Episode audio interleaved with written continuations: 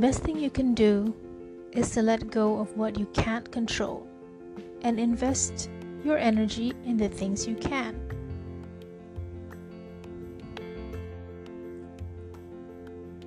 I found an interesting writing online. It's from omaritani.com. It says always focus on what's within your control. It goes like this.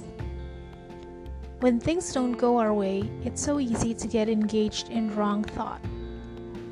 We drift to spaces and ideas we have no power over. We start ruminating on all the things that aren't working in our favor, worrying about all the bad things that could happen next. We cloud our judgment and lose sense of our role in shaping our reality.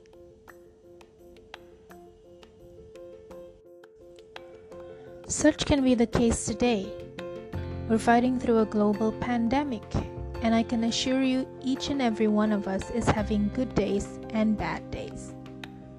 On the good days, we try to stay positive and be productive.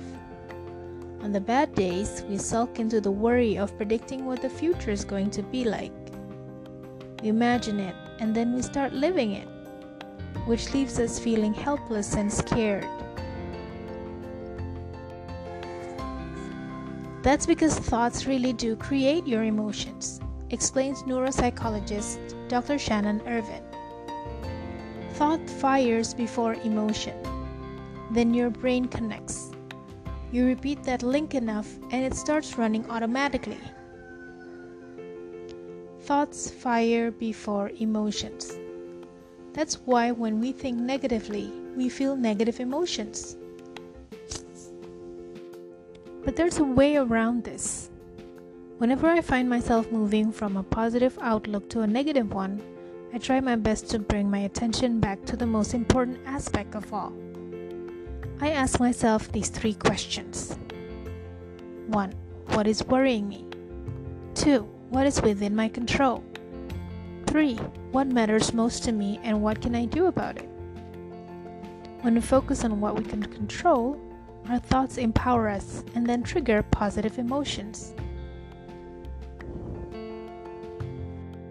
That's why in a manual for living, Roman and Stoic philosopher Epictetus wrote Happiness and freedom begin with a clear understanding of one principle. Some things are within our control, and some things are not. The chief task in life is simply this to identify and separate matters so that I can say clearly to myself which are externals not under my control and which have to do with the choices I actually control. This one principle sits at the forefront of how we approach life. Do we give our power away to factors we cannot control? Or do we retain it and direct our energy onto the options we can actually control?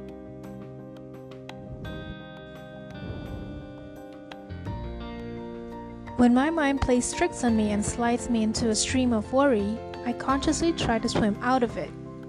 And I use this framework to reorient my thoughts and whisk them up into a more sunny state of mind.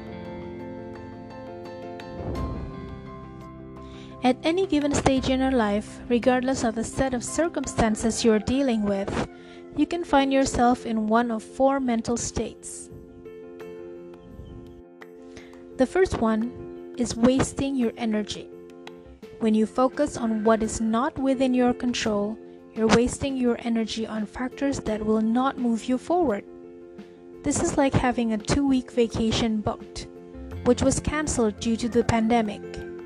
You can complain all you want, but what's the use? Stop draining your energy on it and start thinking clearly. The second one is being paranoid. When you ignore what is not within your control, you're being paranoid. You shouldn't ignore external factors. Instead, accept what is and be aware of the external conditions that are outside your control. For instance, with this pandemic, it's important we maintain an understanding of the situation and how it progresses because its advancements have implications on our life.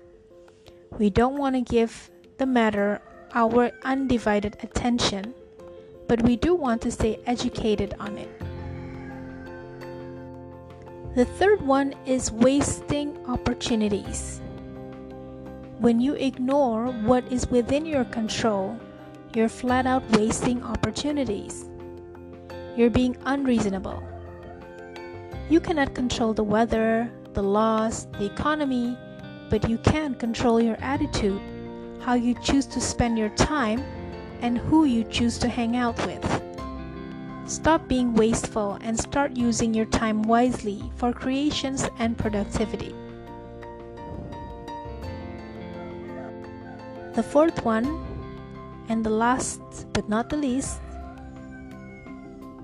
is when you are in a sunshine state of mind. When you focus on what is within your control, you're in the driver's seat. You're being intentional about your attitude and how you spend your energy. This is where you're being emotionally mature and thinking rationally and clearly in a sunshine state of mind. And what does it do to you? It keeps you positive, energized, and motivated. Stay focused on what's within your control, and you'll live your life in a sunshine state of mind. Don't mistake sunshine for fluffiness, it isn't. Sunshine is an empowering energy. Sunshine is open mindedness. Sunshine is accepting what is. It's living in peace. It's like saying to yourself, this situation sucks, but let's see what I can make out of it. It's choosing to not to fold the deck of cards just because you've been dealt a bad hand, but choosing to play the best of your abilities in spite of it. It's choosing to ride the wave of change, not crash into it. It's being mindful, not wasteful.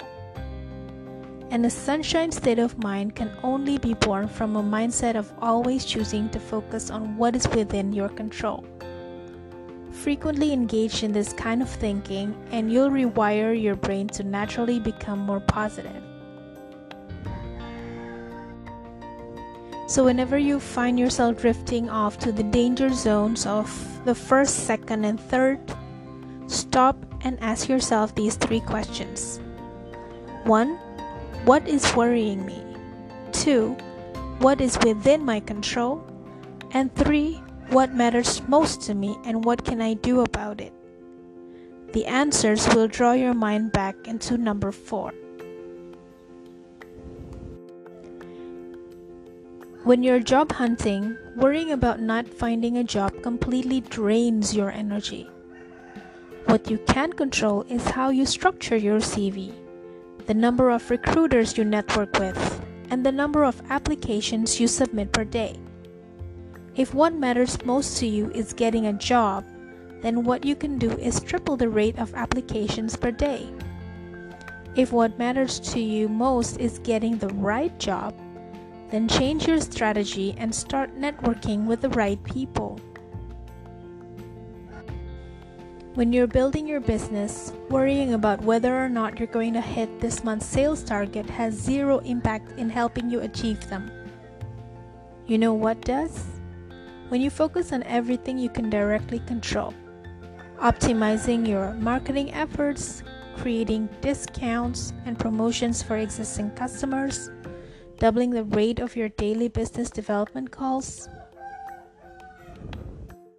All you need to know is that Within our control are our own opinions, attitudes, aspirations, dreams, desires, and goals.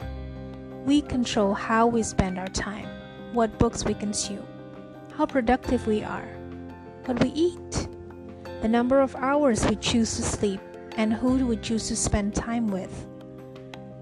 Outside our control sits everything else the body and family you were born into how life's events unfolded, the weather, the economy, other people. Trying to control or change what it what isn't within your control will only drain your energy and leave you in, tor- in torment. What you can control is how you perceive a situation, how you react to it, and how you respond. The reality is this even though you might not like the situation you're in, you can choose to accept it. Once you learn to accept what is and then focus what, on what you can control, you win. So remind yourself of this. You can live in an eternal sunshine state of mind as long as you consciously practice the art of focusing on what's within your control and then doing something about it. In a nutshell, here's a list of the things that you can control. Your being or existence in this world, your beliefs,